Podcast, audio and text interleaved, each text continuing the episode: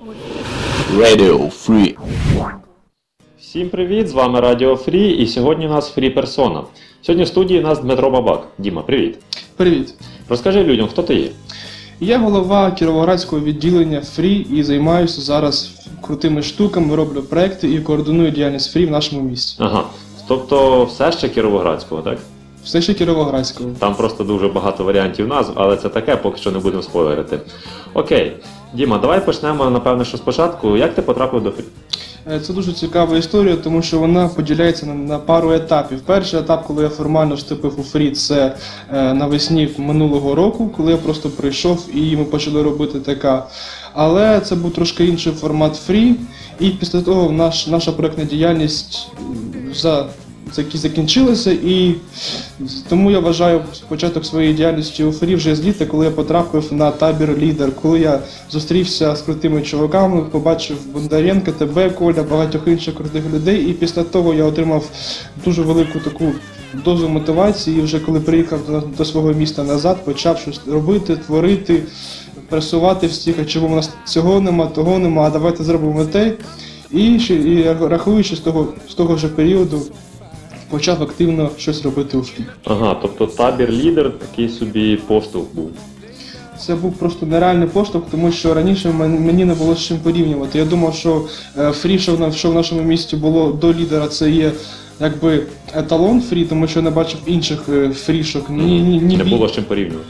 Так, а потім я вже приїхав, я побачив презентації інших осередків, те, що фрі то не є один проєкт там на три місяці чи на півроку такого середнього або маленького масштабу, що це дійсно такий е, великий плацдарм, велика така платформа для розвитку молодіжного руху, е, де можна робити набагато більше, набагато е, крутіші проєкти.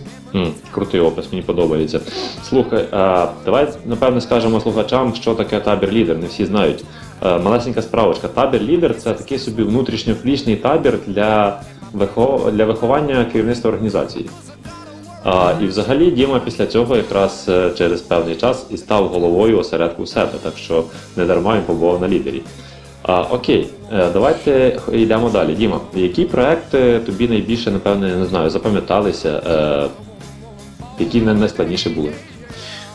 Ну, це таке, знаєш, цікаве питання, тому що, ну, по-перше, кожен проект він має якусь свою особливість, якусь певну специфіку. А стосовно е, важкості, я думаю, найважчий проект той, що ти робиш сам. Тому що якщо в тебе є гарна команда, гарна координація, якщо в тебе є вже досвід в проектній діяльності, то в принципі будь-який масштабний е, проект не являє собою певною проблемою. Тому на перших е, місяцях моєї діяльності це була найбільша проблема в тому, що, по-перше, не, було достатньо досвіду, не було такої активної команди, яка б бралася за проєкт і допомагала мені. Тому, наприклад, перші проекти, такі як, наприклад, допомогти може кожен, перша хвиля восени, базова фрі-школа. Школа громадського діяча вона у нас, в нас називалася. Це були дійсно такі важкі етапи, але що було дуже добре, що ми ці етапи пройшли, те, що в нас вже сформувався певний такий кістяк в осередку, і те, що після цього відношення до цих проєктів трошки змінилося, тому що раніше я думав, блін, БФШ, це треба багато чого зробити. Тепер вже команда, ми розділ, розділюємо наші завдання і та планка, яка для нас є досяжною на даний момент, вона набагато вища, ніж та, яка була раніше. І це реально круто. Ну, Тобто, коли побачив процес зсередини, все стало набагато простіше. Ну так, ця роль, знаєш, режисера в театр, вона трохи змінює повністю погляд, тому що коли ти дивишся на- на все з погляду глядача, це зовсім інше. Угу. А щодо допомогти може кожен, маленька справочка це всеукраїнський донорський проект. Ми про нього вже згадували не раз. А що ви думаєте робити весною? Я там чув, що планується щось грандіозне на всю Україну. Так, планується третя хвиля. Взагалі, е, проект допомогти може кожен. Він планувався як регулярний всеукраїнський проект, який має проходити кожні 2-3 місяці. І ось на весну у нас планується отримання гранту і третя хвиля відповідно. Ого, серйозно. А яке, ну, це, звісно, дуже тупо, напевно, питати, е, які результати очікуєте, але тим не менш, хоча б приблизно якісь надії.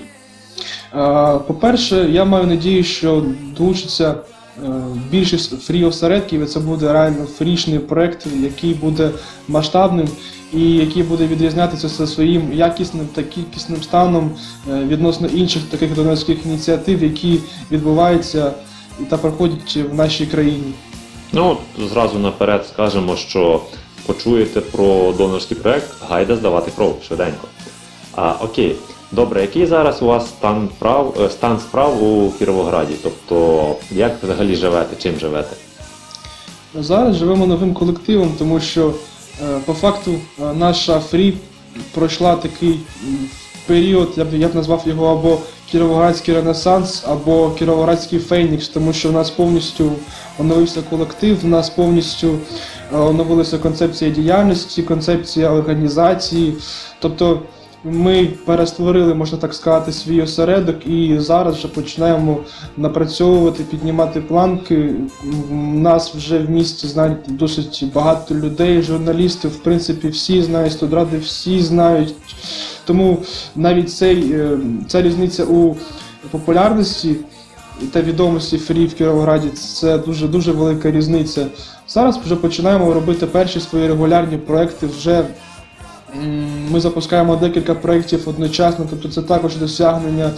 Е, Ми робимо, робимо багато проєктів вже спільно з іншими організаціями, і молодіжними, і немолодіжними. Це вже і перші і правозахисні ініціативи з моніторингу нашої обла- обласної ради. Це так само якісь благодійні проекти, які ми робили е, перед Новим роком. Це і збір фруктів для, для військових АТО, це і певні донорські, ой, це певні благодійні проекти для малозабезпечених дітей. Це також походи до дітей, які, які хворі на ВІЛ. Це так само походи е, до дітей до дитячого будинку. Тобто вже дуже багато ініціатив, які ми робимо з багатьма іншими організаціями, так само е, і з певними просто ініціативними людьми, і це вже також певне досягнення. Ні, ну це дуже круто, тому що, як то кажуть, гуртом легше батька бити, а в даному випадку гуртом легше творити круті штуки. Так, це класно. Окей, слухай, а чим ти займаєшся взагалі за межами фрі? Ну, за межами фрі, по-перше, це навчання, тому що я навчаюся на факультеті іноземних мов, і на це дійсно витрачається дуже багато часу. Тому друга діяльність це, мабуть, навчання, тому що ну, це, я тоді також дуже багато часу інвестую. Також це певний саморозвиток, це також подорожі. Тому, в принципі, поки що ну, це, я рухаюся в цьому ключі. Це фрі, навчання, подорожі. От про подорожі ти сказав, давай трішки зачепимо за цю тему. А де вже встиг побувати? Це також певне досягнення від Фрі, тому що до Фрі я був буквально в трьох-чотирьох містах по всій Україні, і в принципі я Фрі ну, трошки більше ніж півроку, і за цей час я побував. Ну зараз загалом вже приблизно 14 міст, якщо я не помиляюся, по всій Україні. Тобто це також певне досягнення. Тобто така собі ачівка від твоєї країни 25, краї... 25 областей до 25 років все-таки може бути виконано. Я думаю, навіть до 20. О, клас! Це дуже круто. А любиш подорожувати автостопом? А вже ж, але спочатку вже ж були певні стереотипи стосовно цього. Але це було до першої моєї подорожі автостопом. Тому фрішники мене за руку за ноги потягнули на трасу, і після того тепер автостоп це мій найулюбленіший спосіб подорожування. Автобус це не те, потяг це не те, автостоп це, це ну, інші почуття, це інші враження, це знайомство, тобто це набагато крутіше і це того варто. А який стоп був найлегшим? Я думаю, найлегший стоп був зі Львова до Тернополя, тому що ми стопили десь хвилинки три, і ми застопили французького бізнесмена. Ого, прикольно. Ну, стоп справа не передбачувана, і напевно ми зараз в цьому переконаємось, коли я запитав, який стоп був найважчим. Ага, я тобі цю історію вже розповідав, Так, і так, тому так. ага, добре, я зараз це розкажу на всю нашу країну. Давай. Ну, найважчий стоп був з Вінниці на Кіровоград. Тому що, ну, по факту, ми добиралися до траси спочатку годинки три, тому що трохи не там вийшли. Потім у нас була цікава, цікава подорож через Немирів з е, групою будівельників під сектор Газа. Потім ми приблизно дві години втікали під Летичевом. Це було дуже цікаве місце, коли я вже подумав, ну і фіг з ним, їдемо з табору, залишаємося на цьому місці. Я вже почав розводити багаття, і тут зупиняються священники, нас забирають. Священники, ого. Так, ну взагалі гарний дядько відвіз нас. Сказав, якщо ми не вийдемо далі на трасу, можемо повертатися до, до нього в церкву переночувати.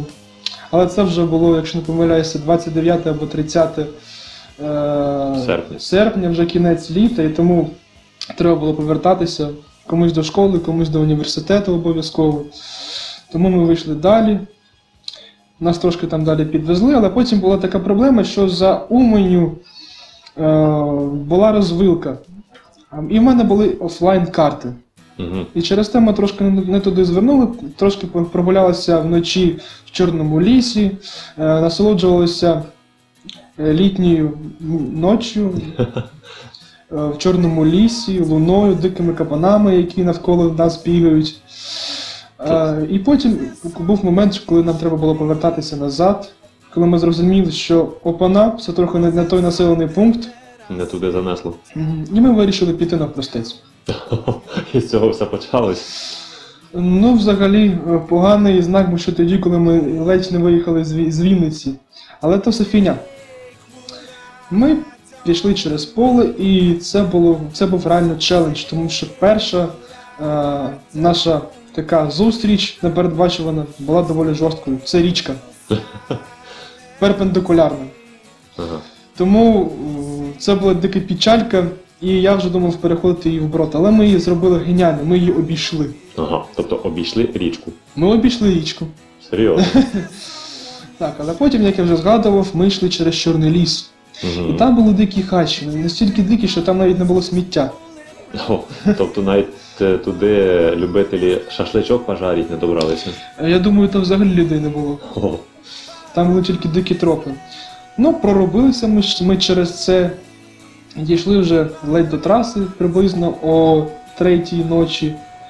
І десь о 5-6 ранку дісталися до Кіровограду. Але цей стоп приблизно з 12 години е, вихід в Вінниці і приїзд о 5 ранку до Кіровограду це був це був дійсно жесть. так. Там ще кілька годин і це була б вже доба. Ну так. Отакі, отакі ото історії. То бачите, стоп автостоп справді справа дуже-дуже непередбачувана, може пощастити, а може бути і так. Але коли трапляються такі жорсткі історії, по крайній мірі, це хоча б незабутні, правда? Так, тому я зараз це згадую з посмішкою на обличчі, і ці фейли, ці всі цікаві історії, це, це історія, це те, що буде згадуватися, і це того варто. Крутяк, отакі ото історії у нас з Кіровограда від Діми. Е, Діма, от хочеться тобі побажати від Радіо Фрі, напевне, щоб е, не стояли на місці, розвивалися, і щоб наступний раз, коли будемо е, брати інтерв'ю в тебе чи в будь-кого іншого з Кіровограда, щоб е, ви розповідали не про кілька паралельних проєктів, я не знаю, про кілька десятків паралельних проєктів. Можливо, надто замахнулися, але тим не менш треба ставити високі цілі. Ну знаєш, поки ті- тільки вперед і вгору.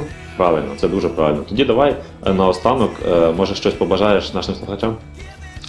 Ну, це Радіо Фрі, тому перше, що я хочу побажати, це активності наш, нашим фрішникам і нефрішникам, е, завжди залишатися зі свідомою головою та думати не лише про себе, а й про те, що знаходиться навколо. Мгм. Змінюєш себе, змінюєш світ. Клас. І ще наостанок отакий маленький цікавий факт. Можливо, ви бачили в групі Radio Free а, такі є круті олдскульні ранкові добірочки. Оце Діма їх робить. Тому вмикайте на повну гучність і слухайте, і не забувайте лайкати. Отаке в нас інтерв'ю сьогодні було прямо з Кіровограда. Ми з вами прощаємось і ще почуємось. До зустрічі!